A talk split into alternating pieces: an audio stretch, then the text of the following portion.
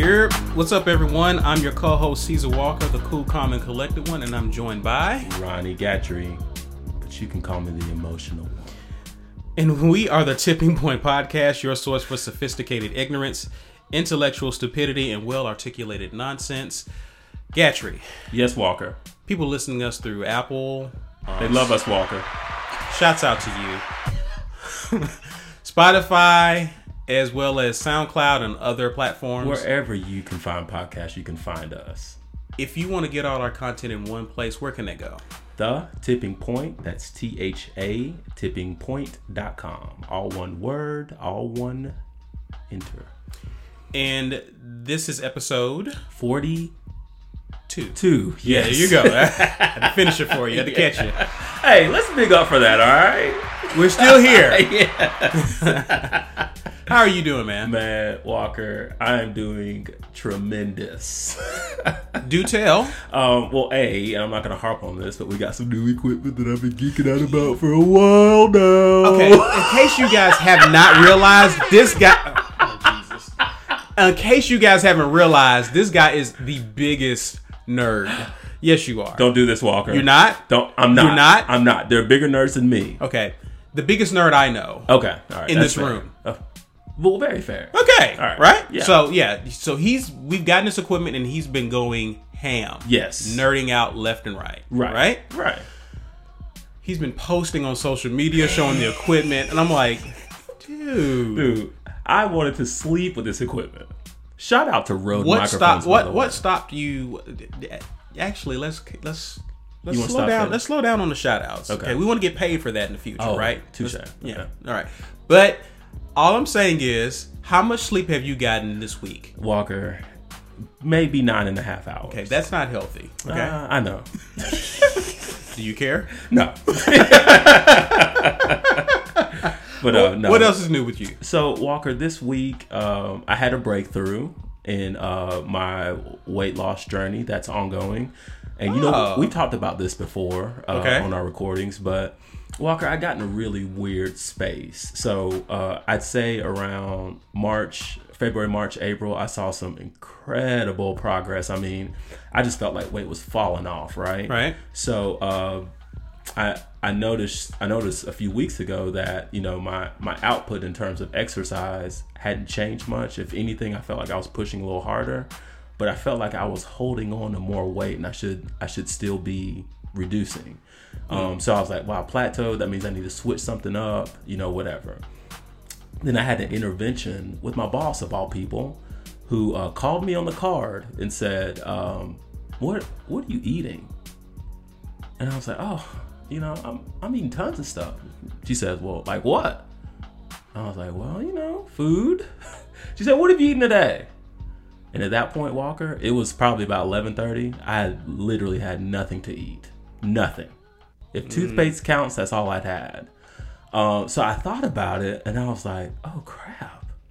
And she's like, well, what'd you eat yesterday? I was like, well, I had dinner, and I had some uh, some crackers at lunch. She was like, okay, well, what else? I couldn't think of anything. So I, I went back, Walker, and I was like, crap, I don't think I've been eating adequately. Uh, so yeah. So yeah. So um, she schools me. She she's into health or nutrition and all that. Okay. And she schools, and I, I I'm I'm well aware. Um, I did not know this before this past week, but apparently your body can do a starvation mode thing. Yes. To where uh, it will just hold on. I, I try to protect the body. It yes. will hold on to everything it can, no matter what you're doing. Fat, everything. Yeah. So mm-hmm. that's exactly what I was going through. And she schooled me on this, and I was like, no, no. If you eat less, then you should. You know, because I was talking about calorie deficits and things like that. Like, if I take in less, I should. And she's like, no, your body's not going to burn anything because it doesn't want to disturb. Right. Yeah, whatever. It wants to protect itself. Um, so what I did, Walker, she got me introduced to MyFitnessPal. Mm-hmm. So we, we I felt like I don't know anything. No, so we, we, we loaded that up. I got my profile. So I put all my information in, and uh, I started logging my food. So long story short, Walker, I had to eat. Sure. Yeah. So Wednesday, Wednesday morning, Walker, um, I had a huge breakfast. Egg whites, turkey, spinach, uh, salmon, apple. For breakfast? For breakfast, dude. I went ham because that morning I had worked out. And I don't really believe what the Apple Watch says in terms of calorie burning. But um, it was it was close to one thousand calories during this fifty-minute workout. Wow. Dude, I'm drenched. I mean, like, I really yeah. put out a lot because that's the kind of workout we do. Um, so I was like, let me give my body some fuel. And I think I drank drank at least sixty ounces of water with breakfast. So I'm just, like, stuffing everything. Then, you know, midday I had walnut. But anyway, I'm I'm starting to eat more often and consume more food. So take that, take Wednesday, Thursday, and even yesterday um, of doing the same thing. Went back to the gym, weighed Friday. I was down four pounds. Nice. From eating more. In my mind, I still haven't bought into the concept. Like, you really want me to eat more to lose weight? But the thing I'm trying to, the thing that the way I'm trying to attack that mindset is, you've got to give your body something to burn. And when it burns it, it's going to burn even more. Absolutely. It's, yeah. So you, you what it's just, you're doing, it's nuts to me, Walter. What you're, what you're doing is in the morning, you start your metabolism, right? right? That you start the fat burning process. Sure. But if there's nothing to burn, and it, look at it like a car, right? You want to burn gas, but you're not giving your car gas. So the car goes nowhere. Nowhere. Right. As your body, right? Uh... So... And, and one of the things, and in, in segueing over to to my wife, my wife has lost eight pounds. She's doing the keto, a keto diet. Yes, big ups to her. She's so, like, she came downstairs just just lit up. That's right? Incredible. Yeah, I'm here for it all. And the the dope thing about the keto diet is that it's very low carb. Sure. In fact, it's no carb. Right. Right. Um, I wouldn't say no carb, but it's very low carb. Okay. Right. And so the idea is that when you do carbs, even complex carbs, you're giving your body sugar, right? Um, to to burn, right? Right. Or to burn calories with. Well, if you don't give it a lot of sugar, it in turn begins to burn fat. So what you do is you're eating a, your diet is composed of foods high in like good fats, mm-hmm. if that makes sense. Sure. As it burns the fat, it continues to burn more of it, right? Uh-huh. So that's how you're training your body to burn fat instead of saving fat. Okay. And in your case, you wasn't even eating. No. Like, so your body was hanging on to the stored fats, thus you were like plateauing out. Sure. But yeah. I was forcing it because I wasn't giving my body anything. That's what I'm saying. And, and Walker, you know what's crazy? Um, you know, as we said in our last one, we went to Disneyland, and mm-hmm. I was I was trying to explain this to my wife as best as I could, and uh, it was it was a cluster. But mm-hmm. I think the part she grabbed onto is the fact that I wasn't eating a lot, and she was like, Ronnie, you didn't eat a lot in Disney. Like, so I was you, concerned. She, she said, I thought you were going through something. So you subconsciously w- was thinking that if you eat less, it would help. No, you, I don't think. Because a lot of people think that. I don't think that was my intentional thought. I, I kind of sensed something was weird with my food intake, but my thought was, this is not going to hurt me because I'm taking in less calories. But the reality is, the I'm still working out five days a week at a high level. Yeah, the issue is not calories. Unless you, unless you, you know, struggle with gluttony, I don't think calories is your problem. Right, right. You know what I mean? Yeah. But, but you know, in in, in kind of unpacking everything with my wife, I think I found out what it was. Because I, I, I said earlier that I noticed it started around February, March. Well, I had a huge life event in February, March, and that was getting my braces taken off. So now I've got them in now, but now I've got retainers in. Mm-hmm. And so I, I believe me being lazy, I, I would know it's time to eat, but I didn't want to f- fool around with like having to take my retainer out, uh, eat, and then gotcha. Clean the retainer, brush my teeth, and put them back in. So I think subconsciously I was like, you know what? I ain't got time for that. Let's continue to work. And it doesn't it doesn't help any or hurt any. I don't know how to frame that, but I really genuinely love what I do. So it's like if if every minute of my day is filled with things that I like to do professionally, mm-hmm. it's easy for me to just say, oh, I'll eat later. Let me let me work through this project, or, you know, I got to generate a concept for this, you know? So these are things that we, we unpacked, and some of my subconscious actions that we unpacked as we were talking about it. So anyway, I'm a changed man, Walker. Look at the range, man. Um, was that corny? You good. You good. No.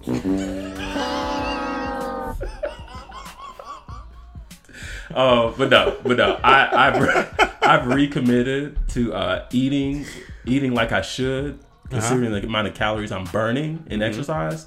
So um, bodies looking, just responded. Yeah, yeah. I'm looking forward to seeing what happens now. But I, I'm kind of glad I went through this. Good for you. To kind of set a mental thing. But anyway, good for you. Um, enough about me, Walker.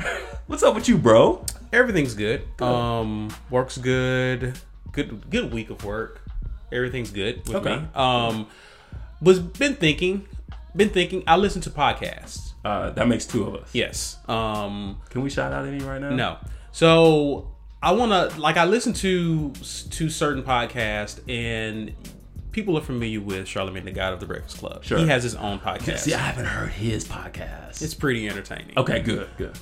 He mentioned something, and it got me to thinking, because he, he was beginning, they was talking about the Bible and how some of the principles in the Bible don't exactly reflect what's in society today. Okay. Uh, or, or the main theme, or what society holds to be true today. Sure. Right? One of the things was uh, homosexuality, okay, and how, as a society, we we've become to be more accepting of homosexuality. Okay, um, and it's not even from society's standpoint; it's not even. It can almost be perceived um, as offensive when you deem it as a lifestyle, because a lot of people feel this is how, this is who I am. I was born like this. Mm-hmm. It's more than just a lifestyle; it's me. You know what I mean? Okay. Um. And he mentioned that a lot of the principle, like some of the scriptures, when you read in the Bible, it reeks of like homophobia. Sure. When it talks about homosexuality being an abomination and whatnot. Okay. So it got me to thinking, this is the perception that a lot of people have, or some people have, towards the Bible and what it says against homosexuality. Sure. So it it it, it led me to question. Because you and I are Christians. Sure. Right? Absolutely. Is it possible to be, you know your heart, you know our heart, but from a pers- from society's perception, is it possible to be a devout Christian who stands on the principles of the Bible and not be homophobic? And, and Walker, we talked about this in our production meeting yesterday, and uh, a lot of thoughts. Mm-hmm. Kind of rang off, so I'll just I'll just jump in. I mean, you immediately, because because I didn't phrase it that way, right, right. But I wanted to articulate it once we got here. Yes, you felt like, of course you you know you felt like, of course you can. I was saying you can't. Well, but how do you feel? The the, the, the one thing that I've learned, and this is just due to maturation, is living. But I think there's, I think in terms of homophobia. Like, that's a strong term. I agree. Let me tell you how I, how I unpack it personally. Okay. That mean, and I'm just going to be blunt with it. That means fearing anyone that's gay. Fearing their motives, fearing their thoughts, feeling, fearing their walks of life, right? Mm-hmm. Um, I'm not going to lie. During my formative years, especially my teenage years, early adulthood, I, I was wildly homophobic. You know, okay. Anything gay, whether it be from the male or the female side, I was like, uh-uh, y'all are being cast to the bowels of hell. Get away from me. but, but and a lot of and a lot of not to cut you off, but a lot of Christians share that sentiment, and I think society as well as the L G B T Q community feel that right from right. Christians. So, so it's, it's for, it's important that you mention that. Okay, but Walker, as, as I've matured and as as I've been exposed to more more. Uh, more gay people and mm-hmm. just being patient and hearing the stories. Mm-hmm. Um, I, I don't know. I don't know. And spending more time in the word, I, I leave it at love. Okay. Because sure. my thing is, if we are going to be beacons of the, of the word of God, I think at the pinnacle of that is we have to be accepting to all. We have to love all. Sure. We don't have to agree. Okay. But we have to put ourselves in the position to be there as the body of Christ, to show love to everyone. Okay. Christ did it. Absolutely. As he, I mean, as he was being crucified. Sure. He prayed for everyone. Sure. Walker, if you slap me right now, I don't know if I'm going to pray for you. You might slap me back. I mean, you might. I might. Because maybe. of our, because of how cool we are. You, yeah. Yeah. Maybe that's a bad example. But, you know what I'm saying? it, it's just like, I, does that make any sense? Yes. Okay. So that that's kind of where I am now. So I, I, I don't I don't like no I don't like but I steer clear from homophobia because we talked about this. One of the things about me is I know everyone walking this earth has a story. Yeah. Right? Everyone does. And I think everyone's story is unique. Right. Um, I think it's up to us as Christians to be ears to hear that story. We may not understand it all, but we've got to hear it with love. Right. So I don't think, in, ter- in terms of my conversations with gay people, I don't think me saying, well, you know, the Bible says it's wrong, is doing anything to bring them closer to the Word of God. Sure. Well, you're condemning that so- them. That sounds weird to say that. You're Well, you're condemning them. Okay. And it's not your job to condemn them. Sure. My my last point, Walker, and I and I, I promise you I'll get the mic back to you. You're good. Um, I think about how Jesus was. Mm-hmm. Jesus didn't really discriminate against anyone. Sure. I mean, he went to the hood. He got flack for that. He got, he did. But he went to the hood. He he dealt with prostitutes. I mean, not dealt with as in engaged, but he was he was there for them. He was mm-hmm. an ear for them. Mm-hmm. You know what I'm saying? Right. He he found creative ways to sprinkle the word, to weave the word in, but still he was putting himself in position to hear the stories of these people who, in, in layman's terms, have gone astray. He was there to love on them, Walker. Right. Why? And my thing is, we got to do the same thing. Right. Why do we need to be any different? Right. An argument could be made that Jesus also was more harsh on the religious ones. Come on. Right? Come on. Hey, here's how I feel about it. I, I feel that the Bible is very clear in how it feels about uh, homosexuality. The Bible is... What I like about what Jesus did is he was able to separate the sin from the individual. Oh. Right? You about to preach now, Walker. Right? So the Bible never looks at a person as a murderer, a homosexual. That's an act. That's that's that's the sin. Right. And what how Christ looked at he looked at people as who God intended them to be. Absolutely. Right? Yeah. And so when you talk about homophobia, I, I, I think the term homophobia is or hom- being homophobic is subjective. You ask nine people, what does homophobia mean? You might get nine different answers. Absolutely. Right? Yeah, I can agree. So it's that. Impossible from society's standpoint, because a lot of people feel is that if you don't agree with me and support my decision, you're homophobic.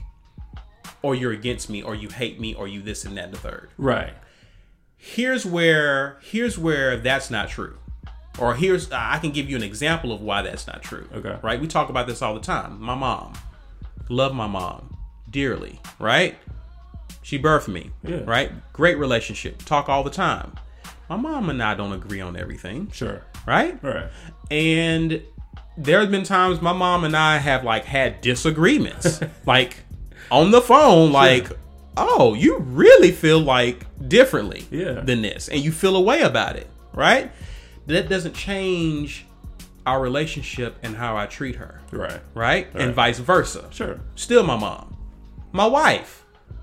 If that's not a great example of two people who, who can easily disagree over something, mm, right? Yeah. But at the end of the day, that's my girl. That's my wife. At the end of the day, we may not see eye to eye, but we work through and navigate through those differences of opinion. And I feel that, and I've said this before, even on the podcast, as a society, we do not know how to navigate and manage disagreements. Okay. We don't know how.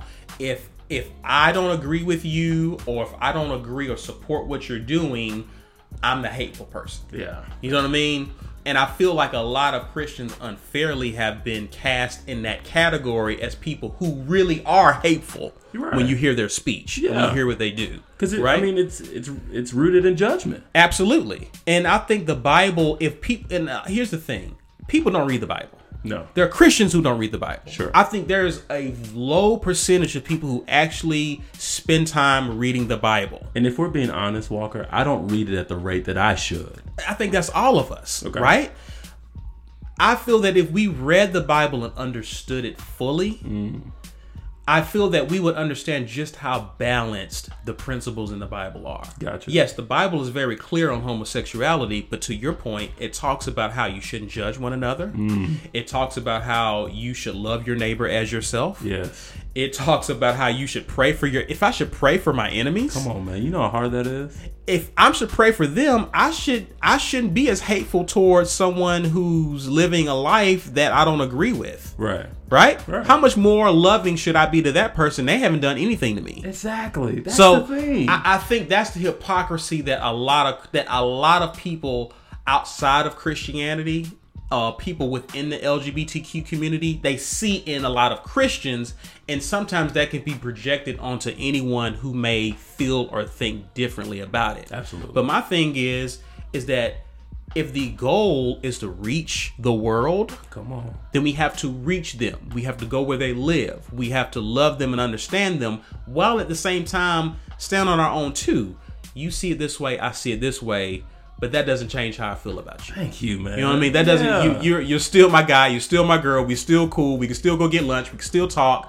Whatever. Yeah. Like, if you need someone to talk to, I'm here. Like, to me, that's ministry. Like, that's how you reach people, is that you're able to be a vessel for them to relate to, do life with, share fears, concerns, and support one another in those things. And I think they can respect the fact that you're balanced enough to stand on your own conviction and, and beliefs, while at the same time not forcing it on to others. It, Walker, you, you made me think of something that happened this week. We um it, we have a vendor uh, that we deal with that helps us with some of our creative elements, if mm-hmm. you will.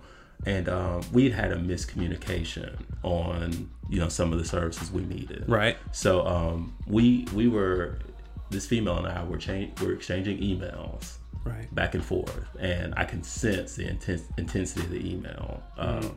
You know, I can I can sense it. It was, yeah, it was yeah. The disagreement was boiling up. Yeah. But Walker, after after because uh, because this, this this lady ended up calling my boss, so my boss calls me in to kind of you know see how everything went. I forwarded her all the emails. You mm. know what she asked me? She said, "So were you angry? Because I can't really tell from your responses."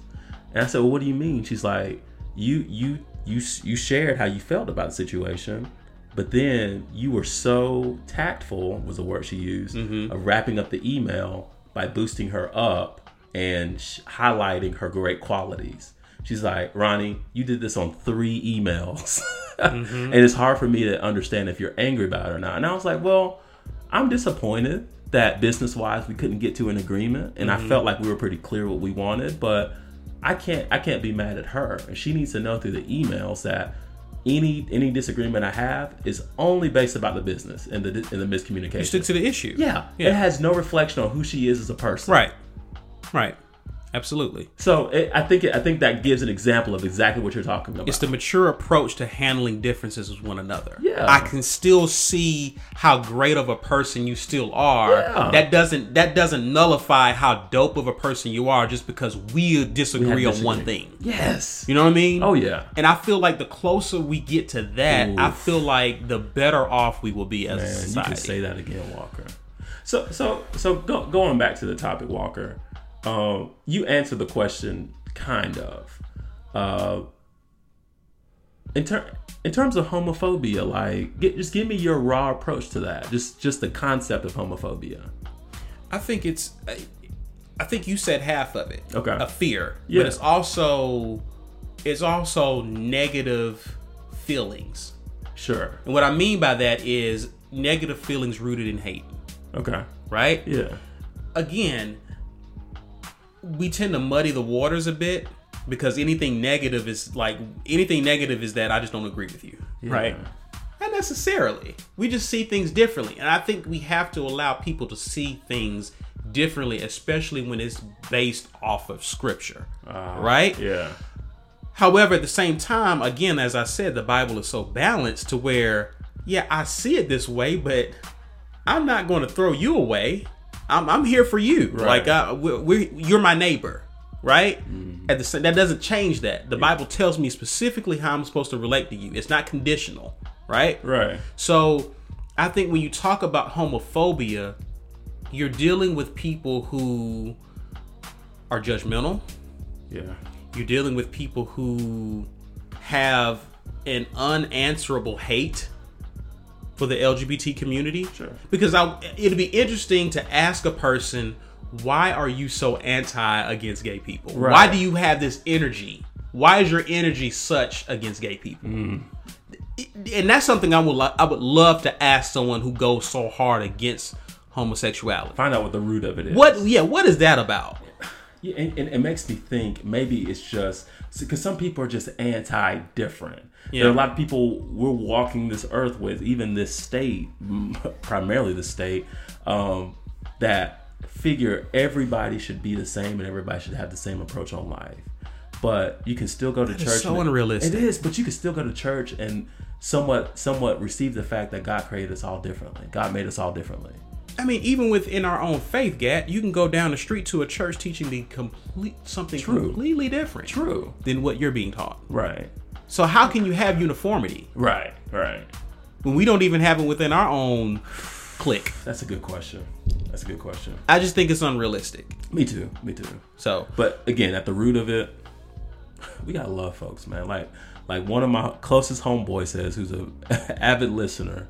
Man, we gotta love the hell out of people. Think about that, man. Yes. Love the. I mean, when he yeah. he said that in a sermon, mm-hmm. and I was just like, yes, yes, yeah. Love the hell out I, of people, man. And and I feel like when you understand, again, you you you said it earlier, but that's true ministry. Is yes. that when you're able to relate to one another on a way to where their walls come down and they feel safe around you, right? Right. That should go for anyone who's who's gay, anyone who's on drugs, anyone who whatever the case. Yeah. Like, like they should feel safe around Christians. Right. They should feel safe around people who claim they have a relationship with God. Sure. We sure. should be some of the safest people you want to be around. Absolutely, Walker. You know what I mean? And I just feel like at large, we're not holding it down for the rest of society, no. and society is is kicking at, back against that. So. Yeah, it's just it's just something I was wondering. I feel that it's possible, but I think society has been. I feel society has been. What's the word I'm looking for?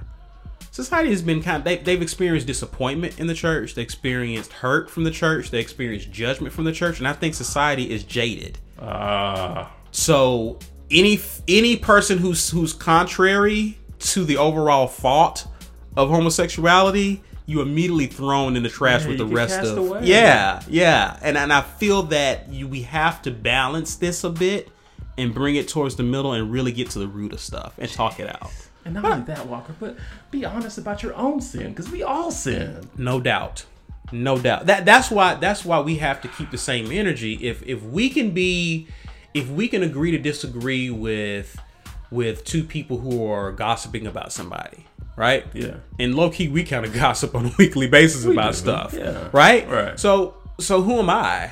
You know what I mean? Because God doesn't look at it any different than oh. someone who's dealing with their identity and their feelings towards different gender or the same gender. Like God doesn't, he, he looks at it all as falling short. Sure. So yeah, I, I just, just wanted to ask that question. Gotcha. That's all. I think it made for a great conversation, Walker. I think so. I think so. What would you, do you want to move on to uh, our to one of our popular segments? Yes. Um, and what I was going to segue and say, speaking of great conversation, uh, we've got our Discuss or Trash segment.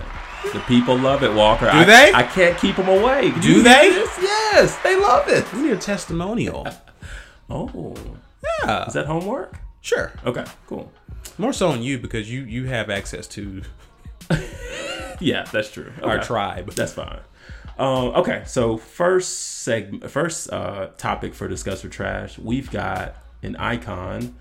Um, I don't know any word that's greater than that, considering you know legend, legend. Yeah, yeah, legend's better. Uh, Stevie Wonder. Uh, um, discuss or trash. You should never trash Stevie Wonder. Absolutely. What what what we got? Okay, so Stevie had a concert recently, and he he revealed that um, he's got was it pancreatic cancer? I think so. So um, man, when I heard this, Walker, my heart sunk. Cause and and I know Walker, and I hate to be morbid, but I know that no human roaming this earth is gonna roam the earth forever. Sure. Cryogenics aside, not I mean. Nothing. Nobody. No one's gonna live forever. But Stevie Wonder is one of those who I I kind of emotionally classify as an outlier to that. You know, immortal. And he, and even even God forbid, uh, if he were to go, he's still immortal because his music is just gonna, that legacy he leaves is gonna be incredible. But anyway, um, do you but, know? And and and Joe Budden mentioned this, mm-hmm. so I have to credit him for this thought. It seems as though Stevie sings and performs at every funeral of every great man, white person. He does. He does. Like, and I didn't even think about it, but Jeez. yeah. Um, I think he needed like a kidney transplant or something like okay. that. Okay. Well, regardless, man, I I hate that we even put this up as a topic for discussing trash, but uh, my heart goes out to him and his family. This, this dude, this dude is just absolutely amazing. Man. He is definitely in our thoughts and prayers for sure. sure absolutely. Um, but it's just it. I think we bring it up to just um, give people their flowers. Okay. We're yeah. just giving them our flowers. He means a lot well, to, well. to our community. Um, his contribution, as it pertains to music, is second to none. Yeah. The influences that have come from his deposit into our culture will be felt even long after we're gone. Absolutely. So, you know, we, we pray for him. We pray for a speedy recovery. All goes well with him and his family. And uh, yeah, man, uh, that's it. All right. What you got next, Walker? Let's talk about uh, Jermaine Dupri mm. of So So, so, so Deaf. Deaf. Yeah. He was on, I think it was People. Yes, he was yes. on People, People and T V. Yeah, and he he was doing an interview, and he had some interesting comments about the female rappers today. You know, he came from an era where you had Foxy Brown, Oof. you had Lil Kim, Come you had The Brat, yeah. who still, to me, I don't think gets her just due. No, she could no. rap, yes. right? Yes. So she he can't, like, there was an era where, I mean, M C Light. But you, you're not Queen even Latifah. Saying the Missy Elliott's, though, Walker. Like, where, sure. where are you right now? Well, yeah, absolutely. But, I mean, I'm talking about when he first got, like, the mid-nineties, because Missy came in the, like, later nineties. Okay, okay. He was so still so around. Already, they already been Oh, extra. yeah. Okay. Oh, yeah. I think that's fair. Like, when I he jumped fair. on the scene, like, this, these are the acts who are popping. Yeah, sure. We know Missy came later, and she's right. definitely one of the greats, right? Right. But those are the those are the M Cs that, that was female rappers to him. Okay. Right? Yeah. Roll the clip of what he had to say. All rapping about the same thing, and I don't think they're showing us who's the best rapper. It's like strippers rapping. As far as rap goes, I'm not getting who is the best rapper. I'm getting like, oh, okay, you got a story about you dancing in the club. You got a story about you dancing in the club. All right, who's right. going to be the rapper? So, different. Yeah, well, what's I, the different, what is the thing that you want to see if you're not like... Just more, I mean, I feel like at some point, somebody's going to have to break out of that mode and just... Okay. Clearly, we're discussing this because we've gone long in depth in life, right? No, I was trashing. We played the clip, it's trash. Next! All right, no, no seriously, well, your thoughts. Your thoughts on that. Uh, I can kind of understand where uh, J D's coming from. Uh, I, I think it's shallow, though. I'll, I'll start with that. Just because, I mean... He, If, if we're being honest, I think he's going right at Cardi B. Clearly. Who, who's clapped back. I mean, and I don't have to clip of that, but um, yeah, Cardi was a stripper. Cardi did what she had to do to get in the booth, right? Um, I don't think it's fair for J D to classify all female rappers in that same light. Agreed. Walker, um, you, you can agree with this. We we are two guys that, you know, I guess we, we are influenced by hip-hop to a degree. Yeah. So when I heard this, Walker, the first female act I thought of was a woman by the name of Rhapsody. Oh, you took the word. Keep going. So, Just keep going. I don't think I have much to add now. Okay. I'm sorry, Walker. No, it's okay. But Rhapsody came to mind, and I'm thinking a, a woman that's got bars upon bars, introspective, uh, socially they call it conscious rap, but just... super impactful content that she puts out. And so I'm thinking, J D, are you thinking of people like Rhapsody when you just make a blanket statement like that and apply it to all female rappers? So um, I was a little hurt. And even though this girl hasn't really hit, um, but Tink, remember Tink? Yes. Rap her butt off. Yes. Like there's some girls out there who, who and, and I haven't heard any of her music yet, but people say Meg Thee Stallion can rap. No, I haven't even heard of her. Yeah, she will... Wait for it. She's okay. coming. Okay. She's coming. I, I don't know like the content, but I heard like people people are saying she can rap rap. Gotcha. Yeah. Gotcha. So, but um, yeah, just I, to name a few. I, I'll be honest, Walker. I don't think Cardi can really rap, like, from a bar quality standpoint. If I put her up against Rhapsody, it's not even a contest, right? Um, but don't discredit her progress and her success based off something she had to do to get there. Let me ask you a question. Sure. Is it fair... Is it fair to late to to still tack on the stripper label to Cardi at this point? No, no. Once once you've, I mean, Cardi's amassed Grammys, uh, t- tons of Billboard success. You you got to let that go. And she successfully rebranded herself. Absolutely, absolutely. Card- Even before that came. But Cardi's reach, though. Yeah. Yeah, I mean, I mean, she's utilized her personality. Yeah. She she does have some. It takes some talent to make a hit, right? Right, right, right. As we discussed last week. Yeah, um, I'm, I'm pulling I'm pulling stripper off of off of Cardi. I'm pulling the stripper label off of her. Even even though to, if J D does have a point, she does talk about that. But you have to grasp the entire context of how she's saying that, and all she's doing is telling her story, and she's being open and transparent about it. Is that the female equivalent of when Tommy Lauren labels Jay as a drug dealer? Absolutely. Because what? what same Tommy, thing. Same thing. Same same theory. Okay. Same concept. Because we don't see Jay as that guy. Exactly. And he's not that guy. And why is he not that guy? Because he's changed. Thank you. And it's a question we ask perennially on this podcast. Do we give people the right to change? We should. We should. However, it varies with, with the topic, but it's still at the epicenter of the heartbeat of this podcast. Do you think Jermaine Dupri was just trying to say these chicks ain't as ain't as ain't as dope as the Brat was? Yes, because he was he was very pointed in sharing how successful the Brat really was. Right. You think that's what that, I think that I was think, what he was trying to get to. Right. It it just got lost in what he was saying. Sure. Yeah. And don't be surprised if the Brat has an album coming up soon too. I think so. I don't know. It's just when I when I see and hear things like that, it's like creating a buzz for something. I don't think she. I I don't think she should rap. Continue to rap. Here's why I say that. I feel like. I just feel like the times have changed. And. I just feel like the times have changed. And. I don't think she can. I'm not saying she can't rap or the music won't be good. Sure. I'm just saying, look at female artists today, right? Right. When was the last time the Brat released an album? It was almost two thousand. It's been a while, but that doesn't mean she can't. She can't rap. I'm anymore. Not saying she can't. I'm just. That doesn't mean she shouldn't. Think of this nostalgic okay. era we're in, Walker. You see it in clothes. The night, the nineties influence in clothing is still I think, there. I think music can. I think can there are few snap, people can bind who can on come that. Back and actually like work in this era.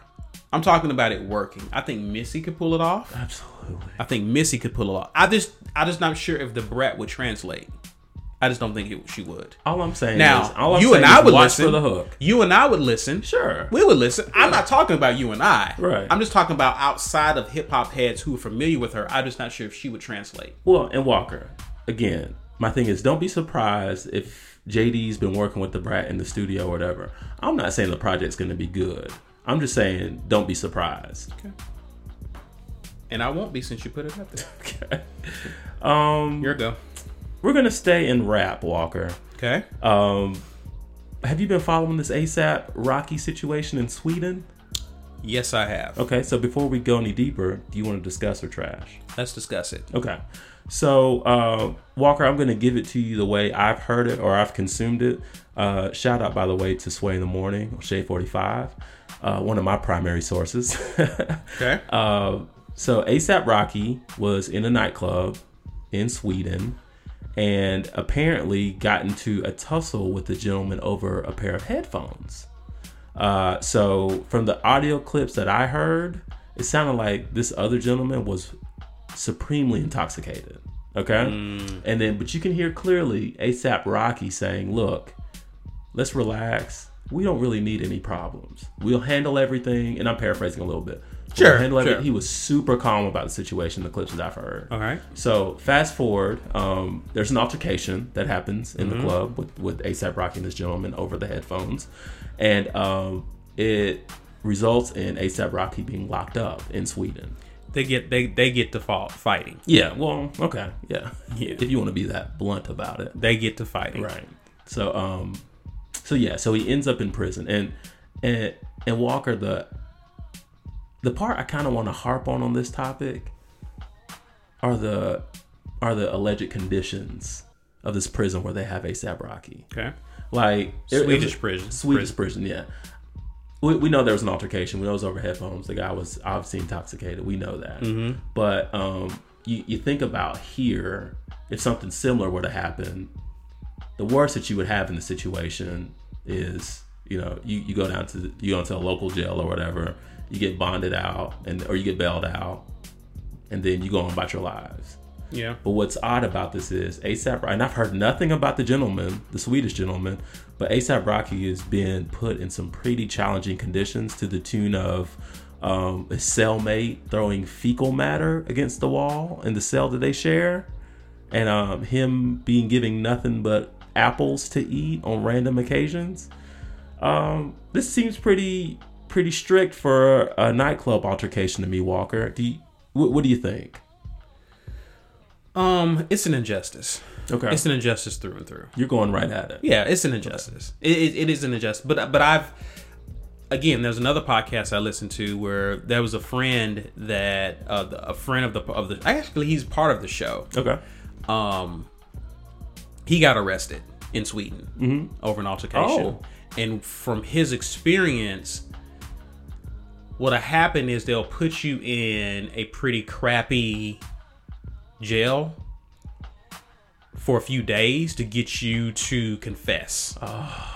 It's, it's a tactic. Okay. Then as time goes on, they'll move you to a more decent um, jail. Okay. Okay. I don't know what, because we don't, again, we don't have a lot of information coming out right. from this, but from someone's experience in a Swedish jail, that's what happened to them. Wow. Okay. So, um, I think the, I guess the person over the Swedish jail had released a statement talking okay. about how they try to keep the prisons clean for the safety of the prisoners as well as those who are working at the jail. Sure. Um, but A$AP's camp is saying something different. Sure. Um, and, you know, we would have to believe them. I mean, you're in jail, right? So, I think it's just, it is an injustice and it's messed up. It's messed mm. up. But, you know, he's had a lot of support. Yeah, absolutely. Um, rappers like T I, Ferg, of course, the mob. Yeah. A$AP Mob has been in full support of, and I think they've even started a petition. I think they've had five hundred thousand signatures. Unreal. Um, to get him out. Um, people like Schoolboy Q, Tyler the Creator, T I, they're all, they're, they're, getting together to boycott Sweden because he was over there for a concert. festival yeah. uh, of some He's sort. He's a headliner of some, yeah. Yeah. And so because of the treatment, like these artists have said, we're not coming. Until you do right by A$AP Rocky, we're not coming over there. You think Sweden cares? Um, no. Well, I think the fans do. Sure. The people people do, but yeah, the fans do, but I, I think I think the, the government and, and whatnot, I don't think they they care. Okay. I, clearly. Yeah. You know, so um but, you know, that's them taking a stand. I just think it, it's an injustice. Sure. I, I I think that's this is a short argument. This, okay. It's an injustice. Here's what I want to talk about. Okay. You have people who are in support of A$AP Rocky, mm-hmm. but there's a lot of indifference between within our community about this situation with A$AP Rocky. Are you familiar with that? No. Okay. I feel like you're about to take me somewhere. Yeah. I am. Okay. All right. So a lot of people brought back up the issue, or apparently he um, did an interview with Time Out back in twenty fifteen. Okay. Um, and he was asked about, this was right around the time of Ferguson. Oh. And he made, he he basically was very indifferent. Okay. Towards what was going on uh, with Black Lives Matter and with the issue in Ferguson with Mike Brown. So I'm, I'm gonna give you, I'm gonna give you some. Um, he goes into kind of his feelings about it. He basically said, why would, why would I feel compelled to rap about Ferguson? I'm not about saying that I was down there throwing rocks at MFers, getting pepper sprayed, I'd be lying. Is it because I'm black? What the F? Am I Al Sharpton now? He goes, I'm A$AP Rocky. I did not sign up to be no political activist. I want to be. I want to talk about my M F and lean, my best friend dying, girls, my jiggy fashion, and my inspirations in drugs. I live in effing Soho and Beverly Hills. I can't relate. I go back to Harlem. It's not the same. So that, I, I can go on, but sure. Um, I feel like yeah, he says I'm in, I'm in the studio. I'm in fashion houses. I'm in these bees draws. I'm not. I'm not doing anything outside of that. That's my life. These people need to leave me the F alone. So you know how Black Twitter is, sure, and how unforgiving Black Twitter can be. People were like, "Well, you in Sweden? I'm not over there." They're, ba- oh, they're basically they had have, forgotten. They've given him their behinds to kiss, mm. basically. So there's a lot of indifference in terms of, of that. I want to know how you feel about that. I, Walker, this is going to be polarizing, but this is what I honestly feel. Um, while I wouldn't have worded it the same way as A$AP Rocky, I think the man has a point. Because Ooh. we cast we cast celebrities with this responsibility of being social activists, whether they disagree or agree. So you, you go back to Ferguson, you take the situation. Now, don't, don't get me wrong. Um, what happened in Ferguson was a tragedy. Absolutely. But it's like we deal with this and then we look to celebrities and we're saying, why aren't you doing anything about Ferguson? We don't ask them how they feel about it. Mm-hmm. So you're, you're probably going to come across a pointed celebrity that you want to be more active about this, who may have a slight difference of opinion, or who may want to listen, sit and listen and get more facts on the situation. Just because we're outraged about it, and I was about Ferguson, if we're being honest about it, doesn't mean we can take that same burden and put it on the shoulders of celebrities just because they've garnered a high level of commercial success. I think that's unfair. Okay. So, so the nucleus of A$AP Rocky's point, I kind of get. I kind of, not kind of, I agree with him. Don't put that on me. It's it's the classic Charles Barkley. I'm you not agree with his statements through and through. Uh, as what you just read back, mm-hmm. yeah, the nucleus. Like like I said, I would have worded it differently, but the point he was trying to get at, yeah, I get it. Again, it goes back to Charles Barkley in the commercial from the you know a long time ago in the nineties. He's not a role model. The parents need to step up and be a role model. Don't put that on Charles Barkley, right? I think A$AP Rocky is communicating a similar sentiment. Okay. Right? His concerns are, he told you what his concerns are. Gotcha. He's not worried about anything else outside of that. He's in his own world. Now, he's a young guy, too, so he's got a lot of life life to live, God willing. But um, in terms of Black Twitter, if you're, if you're, if you can see what's happening to this man and still say, well, you know, A$AP, we heard what you said a few years ago.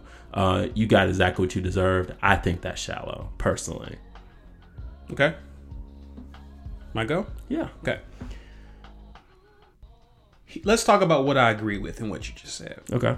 I do agree that our community has this, we have this thing about celebrity that we tend to worship.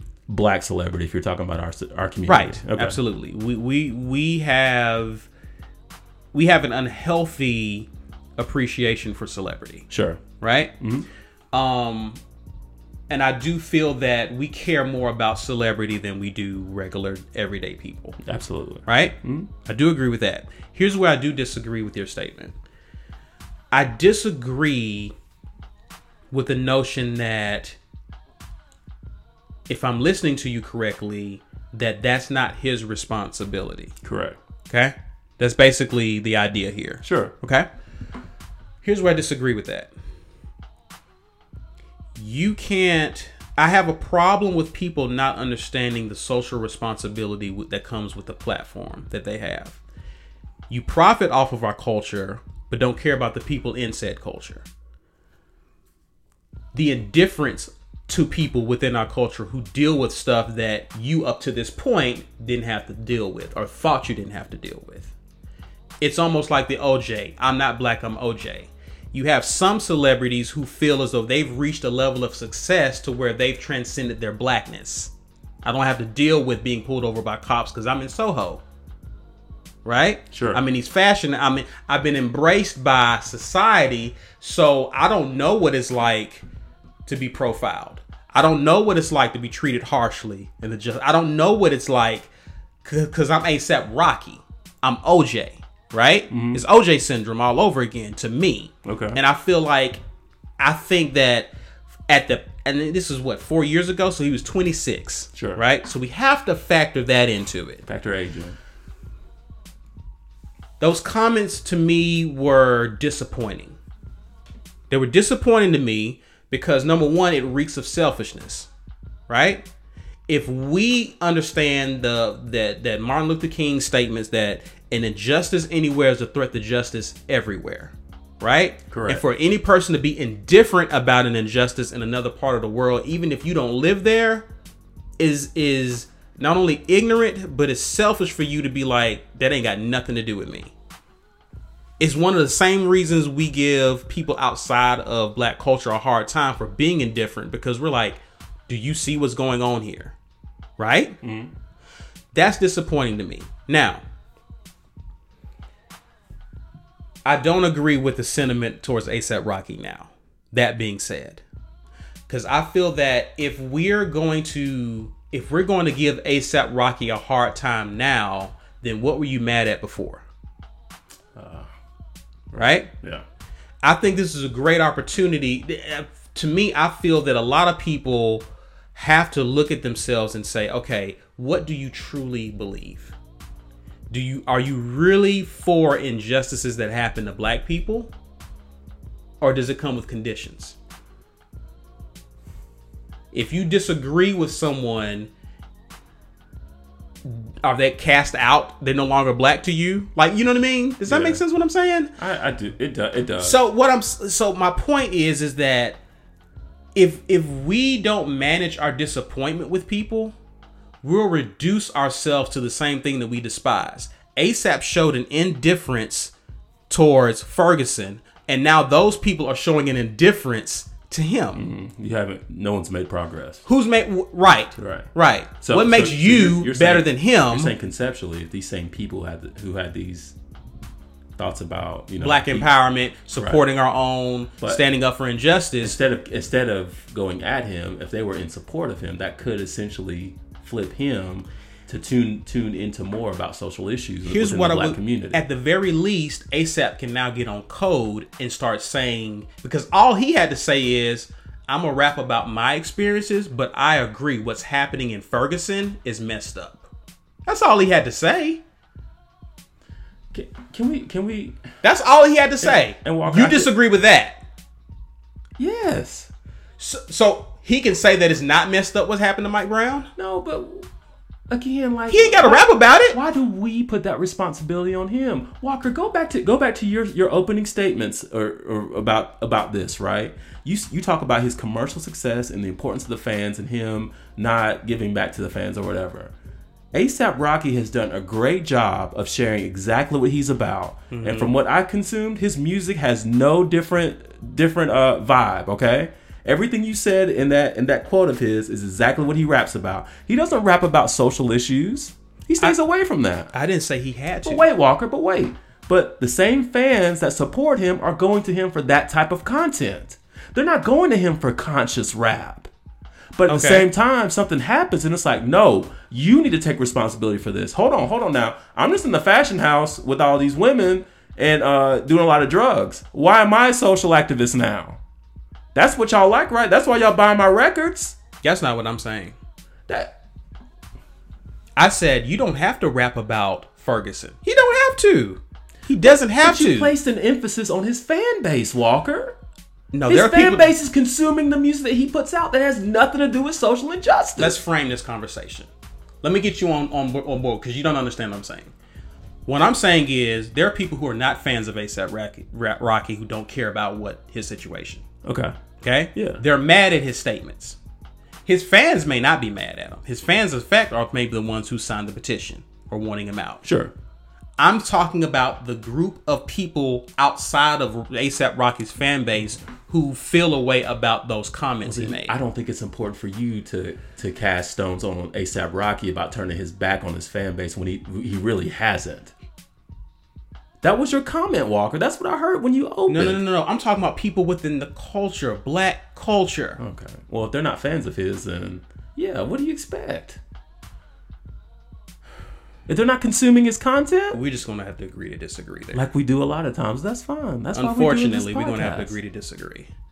Uh, you're saying that he don't even have to give care nothing to even speak and say that, you know what? What's going over there is messed up in Ferguson. He, he has no responsibility to responsibility to speak on what happened in Ferguson. I can't find any fault in him for not speaking on it. Okay. Because I'm not going to put that burden on him. Okay. If you feel moved to say something, great. But I'm not going to be like, oh, well, uh, this Mike Brown situation happened. Uh, A$AP Rocky and uh, who else? Gucci Mane. All of y'all. Y'all better have something to say about this. And I'm listening right now. Oh, okay. So let's say this. So let's do this then. Gucci Mane was random. It's not so much. It's not so much he has to say something. Don't say that. Don't. Re- don't say that. Don't repeat the onus of your music. Okay. So these people really living like their music. I don't you're, know. You're now now you're, now your argument. Yeah, are these people living their music? That's not my responsibility. I'm here to be entertained. That's why I open Spotify and listen to music.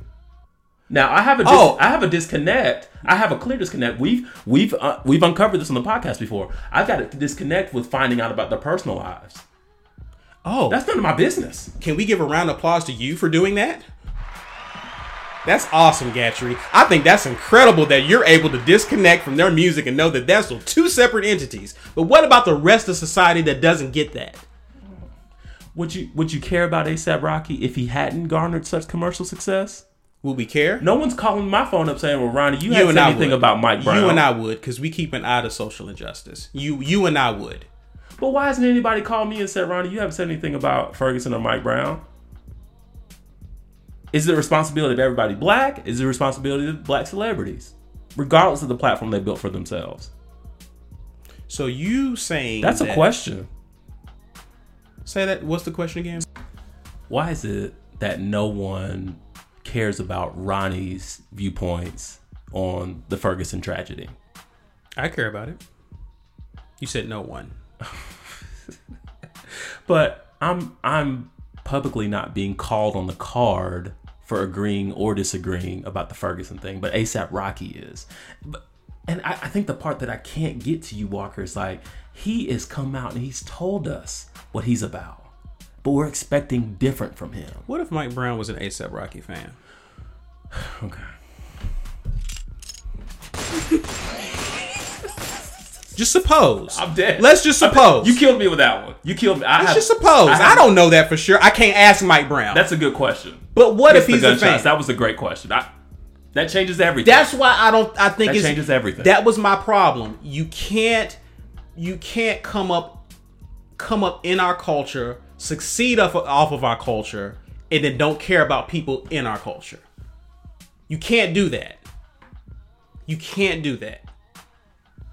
Now that's wrong. We're we're gonna have to dis- agree to disagree here. Okay. Um. Okay. For the sake of time, we'll keep it going. But we're gonna talk off air. That's a great. It's a great conversation to Absolutely. be had. You have a unique take. A lot of people have been disappointed in his comments. I have been disappointed, but at the same time, this was four years ago, and people can evolve. True. That's why I'm not ready to throw A$AP Rocky away. No. And this is an opportunity to bring him back and say, hey.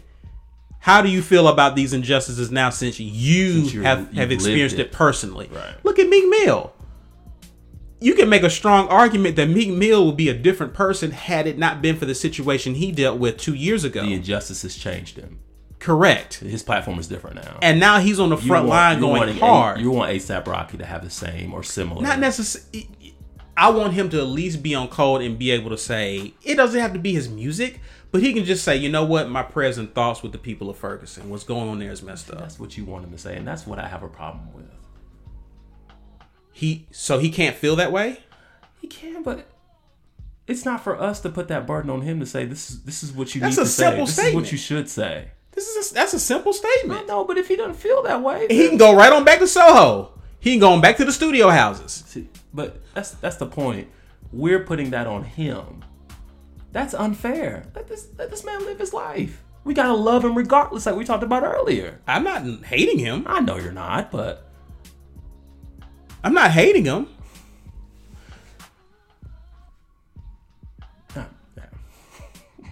Hey, the, the question I'm about what if, Mike, what if Mike Brown was a A$AP Rocky? I really want to. I want to sign this petition. That was a great. I want to sign the petition for him. I'm not mad. I'm not mad at him, but I'm disappointed in those statements. Okay, well, all right, I'll let you be disappointed. Okay, thank you.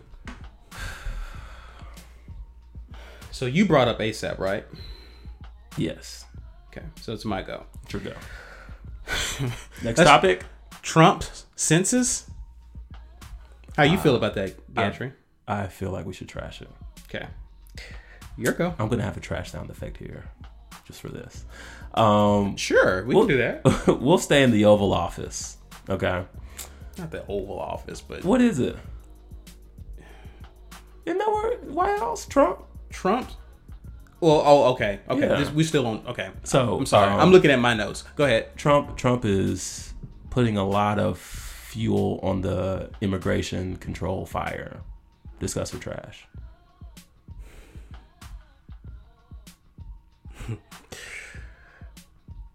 Everything is political that he does.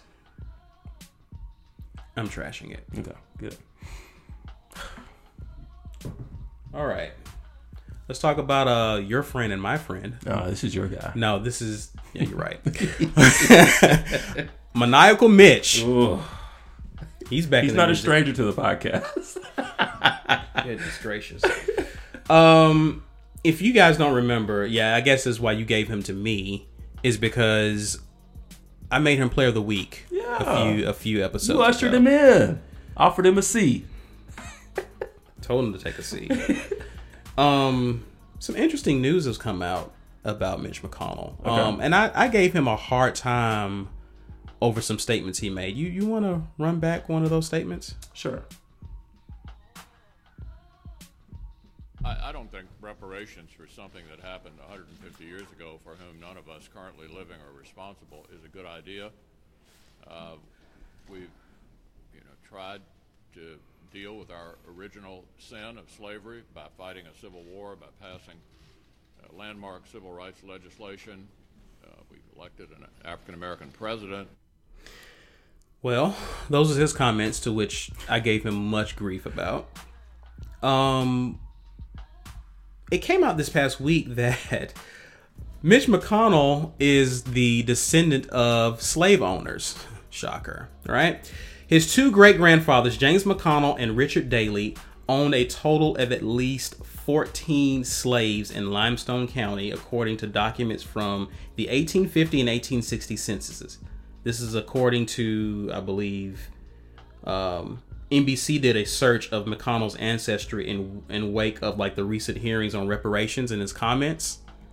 So, your thoughts on this, Gatry? I mean, um, does it does it you, give us context? You didn't ask, but I think we're going to discuss this. Yeah, after we play the clip. um, I'm gonna I'm gonna sound like a hypocrite, especially coming off the heels of that uh, A$AP Rocky conversation. Yeah, you are. But uh, go ahead, go ahead and keep that same energy. Keep the same energy, Gatry. I'm gonna keep. Why should to, Why should I'm Mitch? I'm gonna keep going to therapy. I don't want to be a hypocrite. Why should Mitch let him live his life? Let him live. And. In conjunction, this is hard, isn't it? This is hard, isn't in it? Con, in conceptual conjunction with A$AP Rocky, Mitch has gone has has publicly stated his feelings about reparations, right? Uh huh. And so reality came back to bite him in the butt, considering what you just said about his ties to uh, his family being slave owners. Mm-hmm. Um. Come on. You can do it. Karma? Karma? Can I just leave it at that? Or you want more? I want more. This is this is comical, Walker. So so I'm I'm curious as to what Mitch does now, right? What, After, what he's always done. What? Deflect? Um No, go on with his own agenda. Okay, I, I do I do find this comical, especially considering how, how hard he's riding for um anti-reparations, if you will. Absolutely. So, and then his comments of, this happened so long ago, like no one should care. That's how kind of how I filter it out. So. so so Joy Ann Reid was on the Breakfast Club. Okay. I don't know, you familiar with, with Joy Ann Reid? No. She, she has a, a show, I think it's on M S N B C, I think. Okay. Um, if I showed you a picture of her, you you probably would have seen her before. Okay. Um, she has her own show there. Um, and she gave the most brilliant analogy of this. You hold a gun to someone's head, right? Right. And you say, build me a house. Right? Right. Through fear of being killed, you build the house. Sure. Me and my family and my kids live in the house tax free. We don't have to pay taxes on the house, okay. on the property, right? Right. The house builds equity. It gains in value. I pass it down to my kids. They pass it down to their kids. And then all of a sudden we decide that, you know what? You're free. There's no more gun. You can go, you can go away now. Right? Right. We're equal. Right? Right. That's what this reparations situation is about.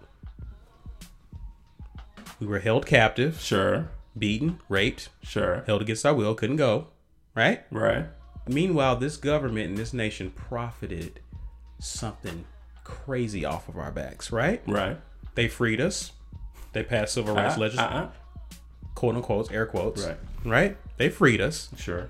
Oh, they fought a civil war. Let's, let's use Mitch's words. They passed landmark civil rights legislation, and they gave us a oh a black the, the black president deal. You wanna wanna roll his statements after President Obama got elected? Our top political priority over the next two years should be to deny President Obama a second term. That was Mitch's words, but yet he played a part because he said we elected a black president. Remember that? Ah, Walker. I don't think I picked up on that. That. Yeah, yes. That we is strong. We. Yes. He's like like you played a part in it. Right. Yes. So hmm. so you do that, but you don't wanna you don't wanna make the sins of this country right. All you did was tell us there's no more gun, you can go. Meanwhile, you have wealth off of this home that you held us at gunpoint to build for you and and your generation. You're profiting, you are profiting. You are the beneficiary of slavery. Right. But you don't believe in reparations. Okay. I'm done. I'm done. What, what, what, uh, you brought, did you bring him up or I brought him up? Uh, you brought him up. Your go. Okay. That's all we got for Discuss or Trash. Is it? Yeah. Why? Because I didn't take notes on anything else. You got something else? Yes. Okay. We have a lot. Right, now, now, before you do this, are you going to ask me if we're going to discuss or trash, yes. or are you just going to discuss? Sorry. Sorry.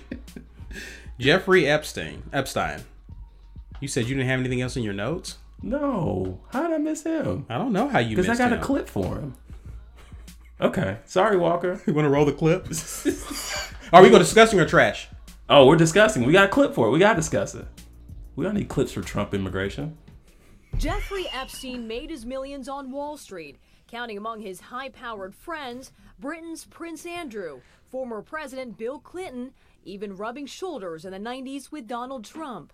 Tonight, law enforcement officials say Epstein is expected to be charged with two federal counts related to sex trafficking. His alleged crimes taking place from two thousand two to two thousand five against dozens of underage girls at his New York City and Palm Beach, Florida homes. Your thoughts? Um, shout out to N B C News for these uh, for these great clips, by the way. Um, Walker, this is sickening. I, I'll be honest with our listeners. Um, pre-recording, uh, I was harping on uh, Jeffrey Epstein's uh, latest rape allegation from uh, a woman who I did not get the name of. But uh, Walker enlightened me and told me that, no, uh, Gatry, there is way more to this story. And when he said sex trafficking, my jaw dropped. Um, so, and as you've heard in the clip, Jeffrey Einstein, uh, successful guy, billionaire. Epstein, Epstein sorry. Um, I I hate this just because it's just, it just reeks with the money is power narrative. Mm-hmm. And so this man got a lot of money and felt like he could do whatever the F he wanted to do. And has been doing it for a while. Sure, sure. Um, and and being educated more and more about the severity of sex slash human trafficking, mm-hmm. um, this this disgusts me, and it's honestly th- this transcends more than a Player of the Week nominee. This is this is just filth. So um, it could be very much a Player of the Week. Yeah, but I I don't really know what else to add beyond that, Walker. Like this this kind of stuff's just. So you want him under the jail? Yeah, dude. He faces. Now he hasn't to... been convicted of anything, but he faces up to. If convicted, he faces when up to... convicted. Let's be honest about it. I'm sorry, I'm emotional. Up to forty-five years in, in prison, um, if convicted. Which brings me to my question, do you think he gets convicted? Yeah. Do you think he faces a long penance, a prison sentence? Of course. We his, hope so. His billions can't get him out of this. And if it does? It's gotten him out before. Oh, that's true. You do you do know about what happened eleven years ago, right? No. Okay. School me again, Walker. What would I do without you? It'd be a boring podcast. So in Florida, he faced... Um, He faced um, charges of of prostitution, particularly with underage females. Okay. Right? Right. There was a plea deal struck where he ended up, he was sentenced to eighteen months in prison and ended up serving thirteen months of that sentence in a in a jail. Like it was, it wasn't a prison prison. Oh. And... the plea deal was he had to register as a sex offender. He's a registered sex offender. Wow. And which, I mean, who cares? You're a millionaire. Like, Bill. You don't have to. Yes, you're yeah. a billionaire. Like, you're you don't have to go get a job. Right. So, so he has to register as a sex offender, right? Right. And he still was able to work. Like he he was enrolled in like a work release program where he left the jail, like he left the jail to go to this office and work. Oh, they, listen, it's still jail, right. But it's a very unique scenario when you consider what people who look like you and I have to deal oh, with for far less. Yeah, yeah, like you know Bill Cosby. Right, uh, yeah. You know, just just the name, just to throw out another name of someone who did something egregious, right? Right.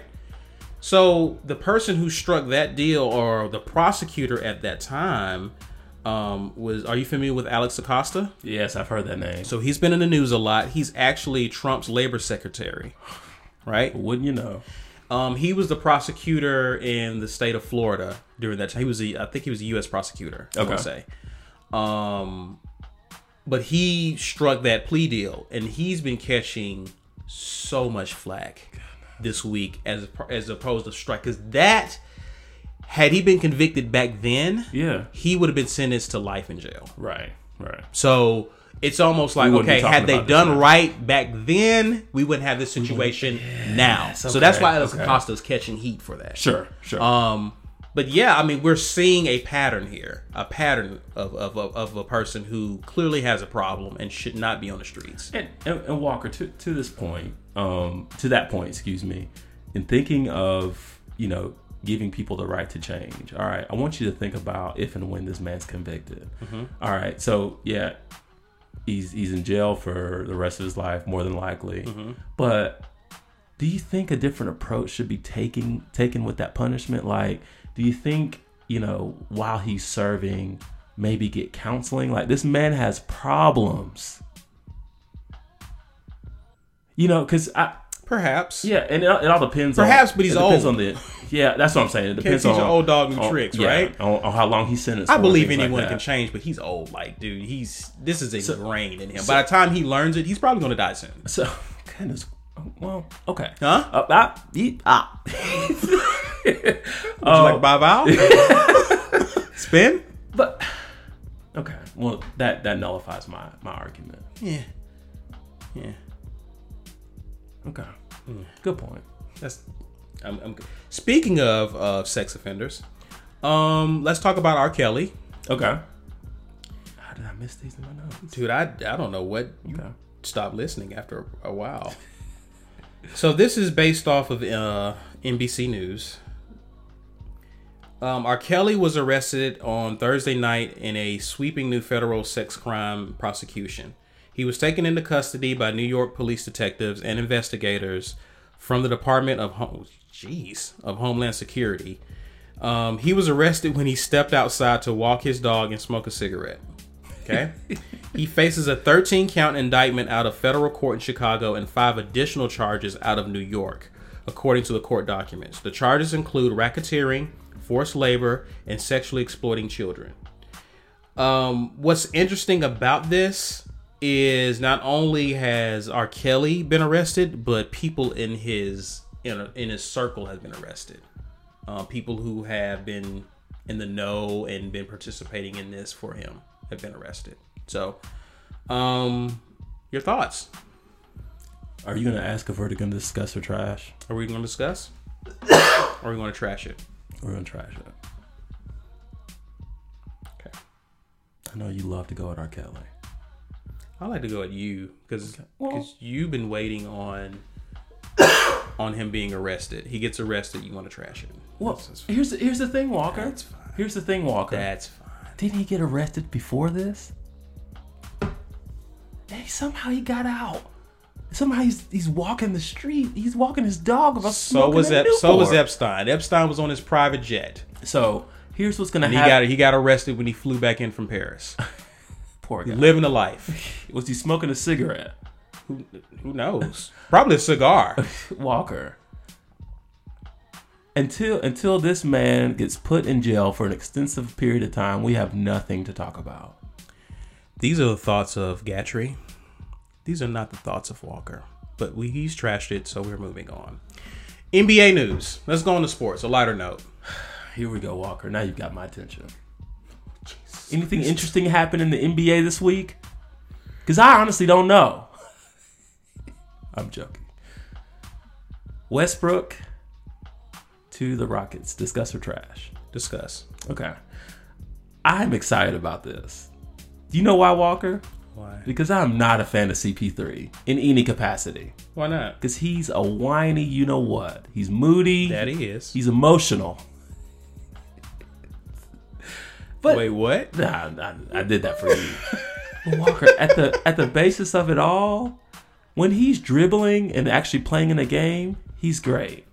But it seems like when you need C P three the most, he's on the bench in street clothes wearing some dope Air Jordan elevens.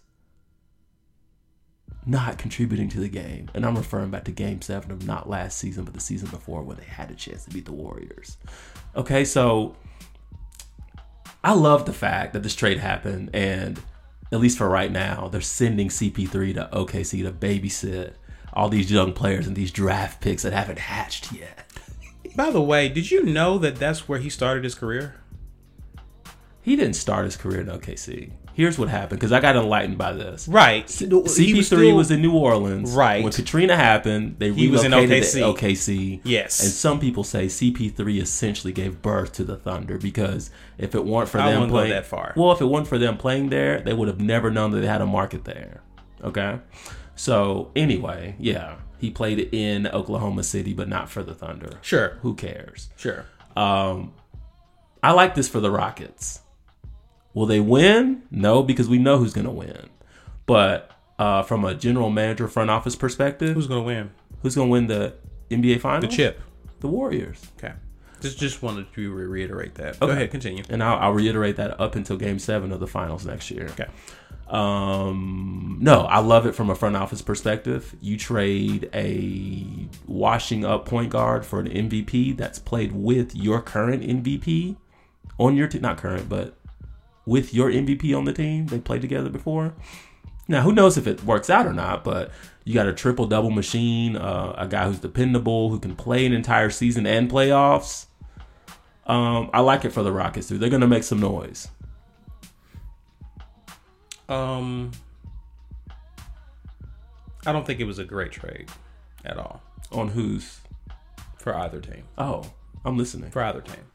Um, for Houston, yes.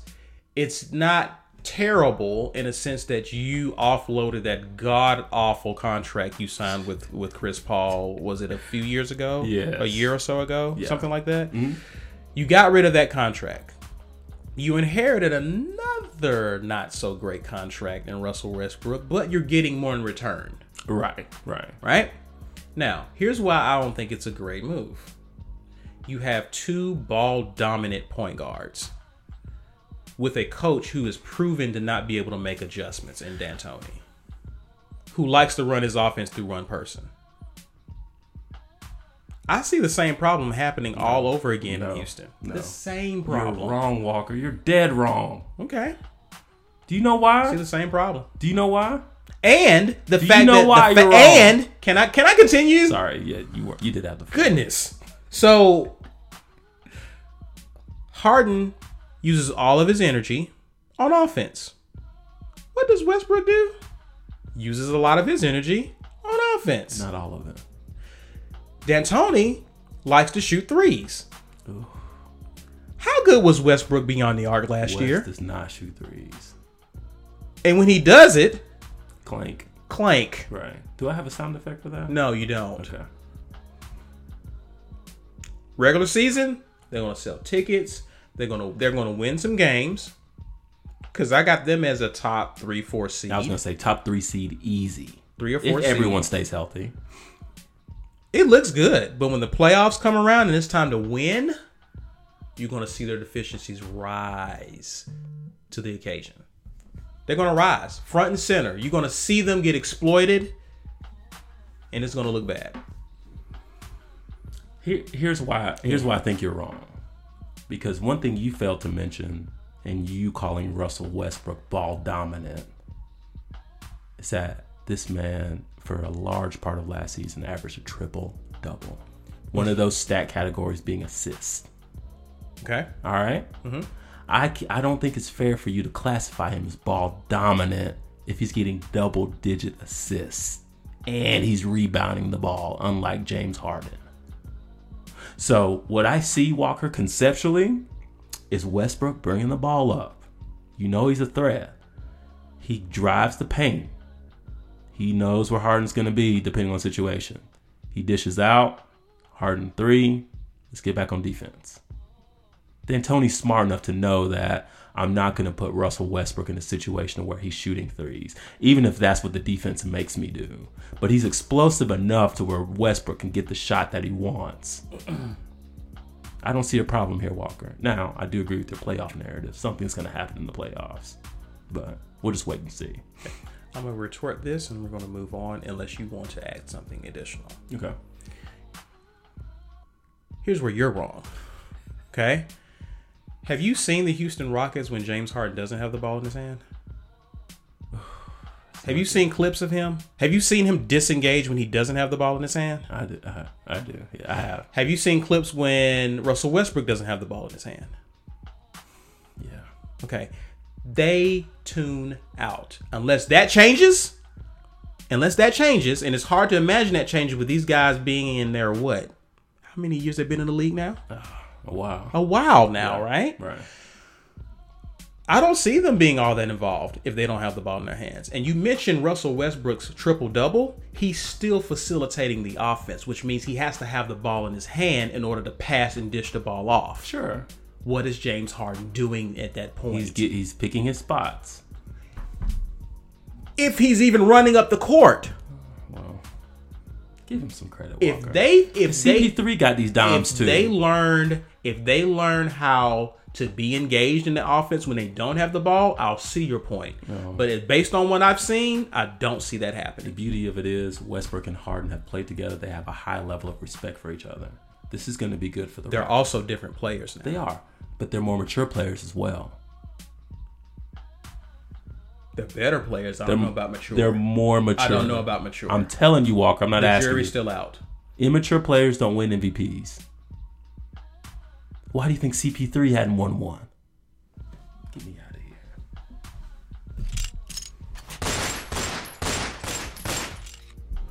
Okay. James Harden is a much mature player. Okay. All right. All right. All right. You know what time it is, Walker. Yep. Unless I missed something else. Our shout out and player of the week. Gotcha. Oh, that's possible. All right. Um, you going first, or am I going? If we doing, we're doing. Yeah, we always do play of the week first. No, we said that you were going to go we first. We do shout out first. Oh, goodness. Okay. I will go first. Walker, have you heard of a brand called Zandra Beauty? Mm-mm. Okay. Um, well, it's led by a nine-year-old girl by the name of Zandra Cunningham, who, as many influential entrepreneurs do, can locate a need and find a way to satisfy said need. Okay. Okay. So Zandra was in a situation where uh, a relative of hers was looking, kind of like you before we recorded, was looking for lip balm, right? But wanted a more cultural approach to said lip balm that they were looking for. Um, so Zandra asks the question, are there any black-owned lip balm companies out here? Mm-hmm. You know what she got? No. Right. She really got crickets. So Zandra says, I can make an impact here. Okay? Okay. So she goes and studies with, with her, her parents, I'm assuming. Um, she goes and studies what all it takes to create lip balm. You know how long it took her, Walker? How long? Nine years. Wow. So upon upon dealing with trial and error and developing this product, she finally comes out with her brand of lip balm.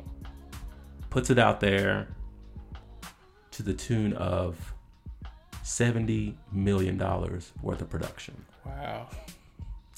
So if you're out and about and you see Zandra Beauty, she's got she's got she's got tons of stuff now. Like lip balm is kind of how she got in. Mm-hmm. She's doing hair products, skin products, things wow. like that.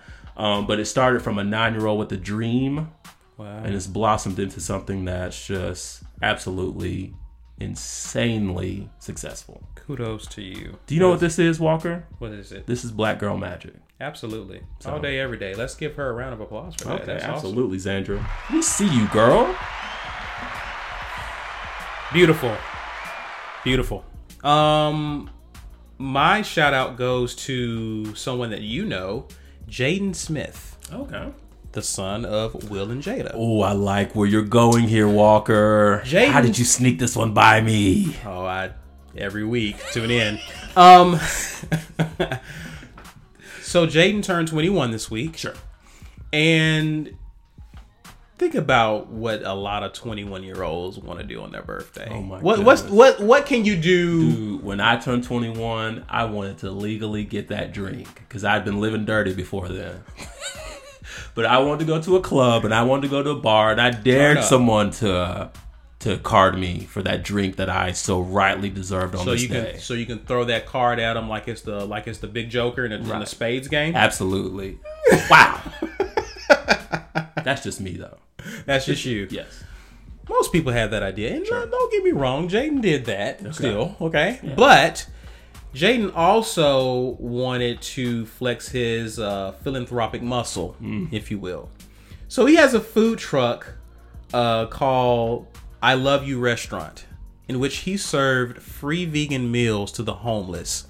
Um, he went down to L A in the area infamously known as Skid Row, mm-hmm. where there are a lot of homeless people there, and he gave them free vegan meals. This is incredible.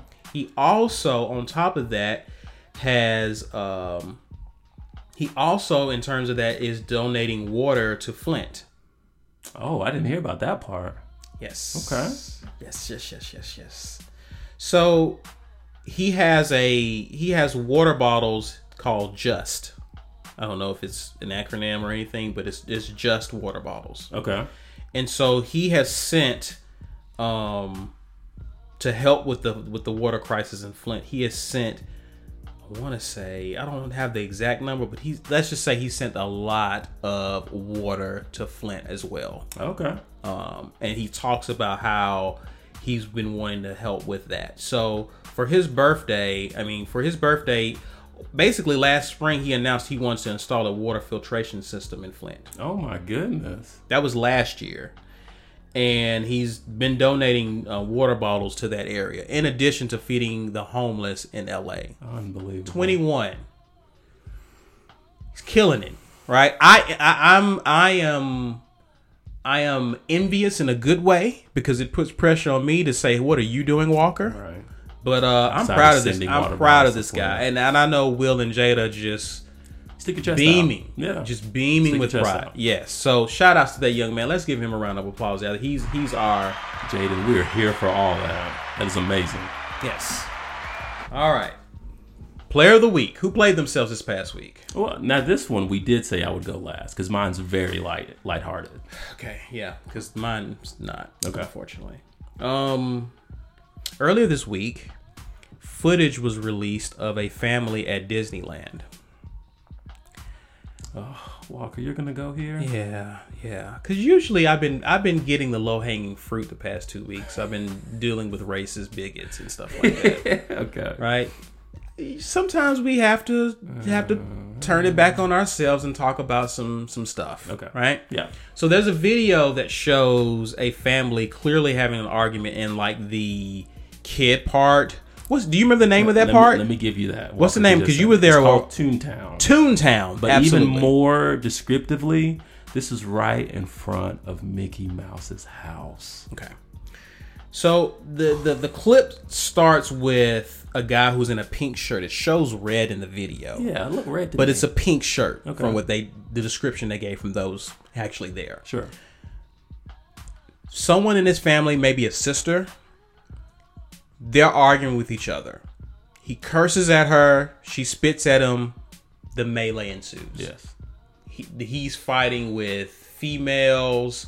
He got to fighting with another guy. I don't know if he was married, the brother-in-law. I don't know who he was, but they got, he was out of control. He was out of control. Then the girls got to fighting with each other. The mother got knocked down and fell over. All this playing out on video. Um, I think they were trying to seek if they were going to go with charges. They probably just left it alone. You think so? I, nothing else has come of it. Okay, that's true. So we'll stay tuned if something happens. But I just wanted to highlight something that I think we all can relate to in this is the dysfunction within our families. Come this on, is a Walker. This is a different kind of player of the week here. Because we've all of it we whether it's immediate family, whether it's extended family, whether it's in-law relationships, whatever, we we we can point to relationships within our own family that are not up to snuff. Right. Right? Right. And how we handle it, we saw how this family handled it.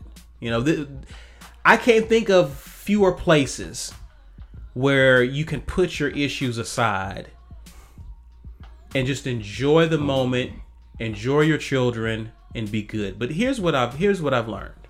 Here's what I've learned. It's difficult to do that when you're toxic.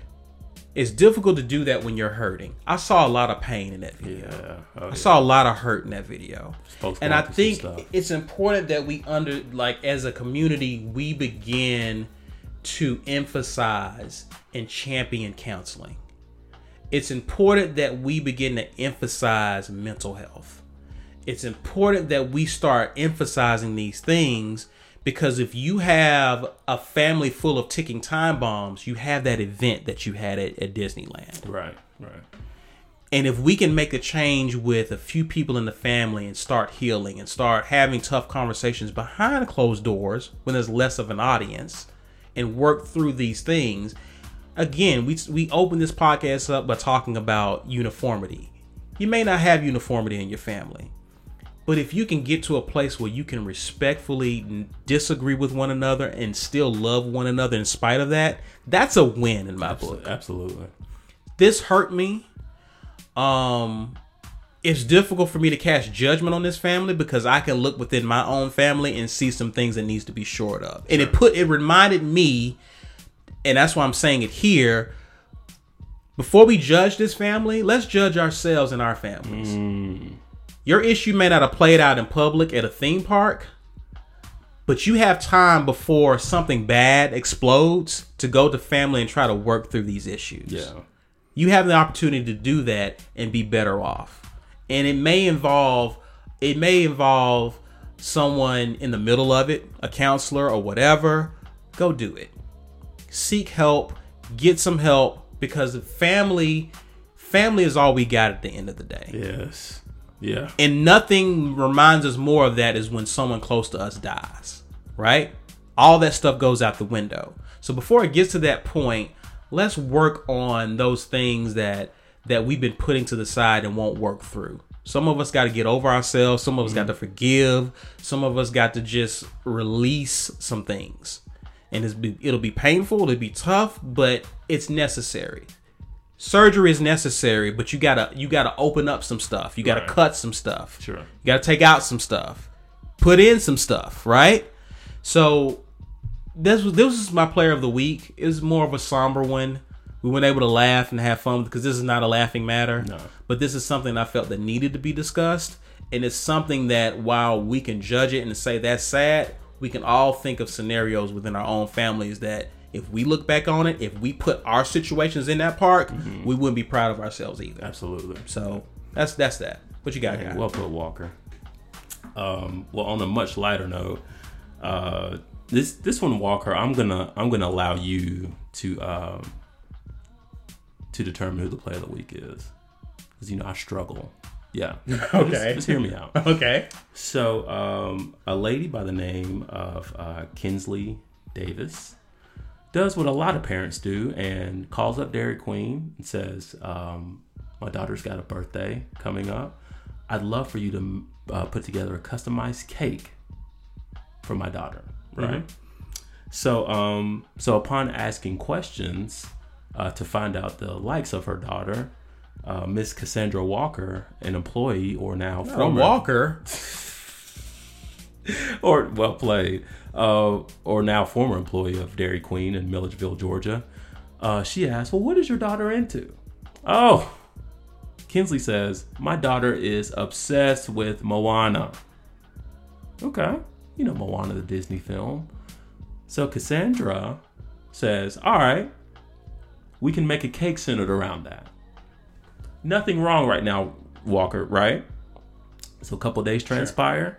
Sure. Kinsley shows up, asks for the cake, because she's getting ready to go to this birthday party for her daughter, and she's greeted with a cake with white icing with green marijuana leaves on it.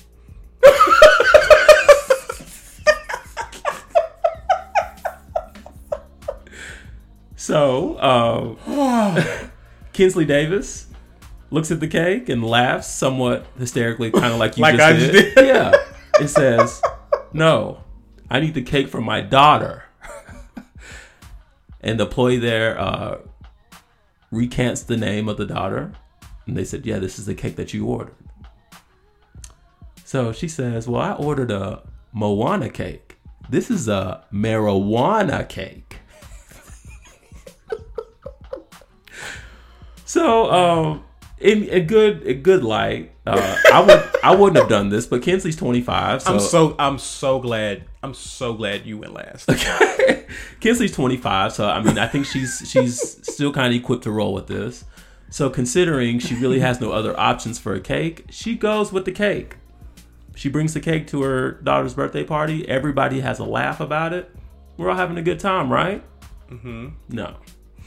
Fast forward maybe two or three days after the fact. Um, Dairy Queen does her due diligence to find out who put said cake together, replays the phone call, calls up Cassandra and says, you know what? Don't come back. You're done. Cassandra says, well, what did I do? You made a marijuana cake. Well, that's what she wanted. No, she asked for a Moana cake. So, um, Walker, Cassandra gets fired. Who, who played themselves here in this situation? Cassandra. Okay, so she says Moana. Cassandra hears marijuana.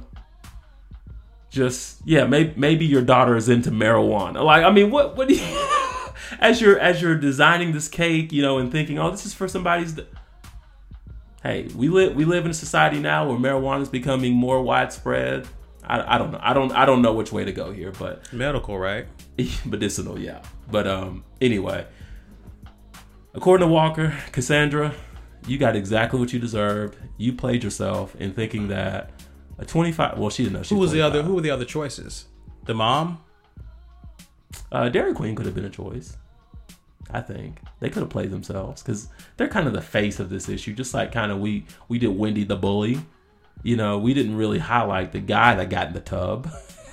Oh, I laughed at him. No, no, you got it backwards. I laughed at him. But I, I don't know. I, I struggled. I was like, ah, it could be Cassandra. Ah, it could be Dairy Queen. Yeah. Whatever. Dairy, so. Dairy, Dairy Queen said no. Cassandra's on her own on that one. Right, right. So, anyway. It would have been Dairy Queen had they stood by that. Okay. yeah, yeah. But no, it's, it's Cassandra. And I'm hoping the Dairy Queens, uh, from their perspective, they didn't charge this woman for this cake. Because she, I mean, I think she was a team player and just going with it and finding a laugh out of right, it. Now, right. Now, the man sitting across the table from you, Walker, oh, y'all going to get me another cake. I'm not taking my boy a weed cake. No, I'm not doing that. But, you know, sure. Yeah. Sure. So, anyway. I mean, if, clearly, if the mom smokes weed, then, well, then that's something to laugh about. Right. But, since you and I don't, and that's nothing that we want our children to be exposed to. Yeah. No. Right. That's not acceptable. So, Cassandra, uh, we have a seat for you here at the Tipping Point. She's got time to take a seat, too. Sure. Yeah. Goodness. Well, Walker, that's all I got, bro. I think that's all I have, too. Um, I think we should wrap up. Okay. I think we've done all of our announcements. I think we're good there. We have. Yeah. You know where to find us and all that. So everyone, thanks for listening uh, for another episode. We hope you have a great and productive week. This is the Tipping Point Podcast.